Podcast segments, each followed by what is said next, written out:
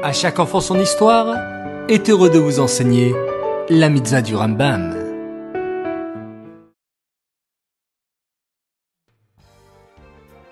Bonjour les enfants, Bokertov, content de vous retrouver, j'espère que vous êtes en pleine forme. Baou Hashem. Aujourd'hui, nous avons deux mitzvot du Rambam, écoutez attentivement.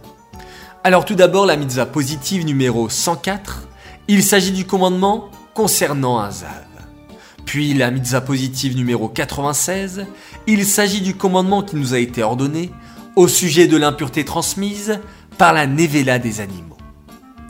Les animaux qui ont été abattus, il en existe deux sortes, nevela et tréfa. La tréfa est un animal cachère qui a été abattu avec la shrita, mais après vérification, il s'avère qu'elle n'était pas en bonne santé et donc elle n'est pas consommable. Celle-ci ne rend pas impure. La deuxième catégorie, c'est la nevela.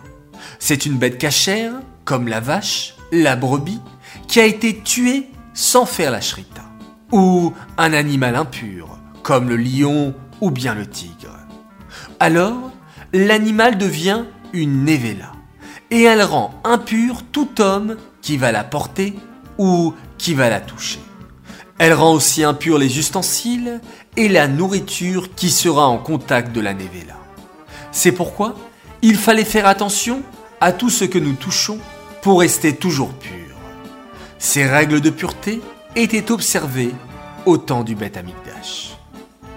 Ces mitzvot du Rambam sont dédiés pour la Refuachilema, la guérison complète et rapide de Aaron David Alevi, Ben Menucha Odel Esther.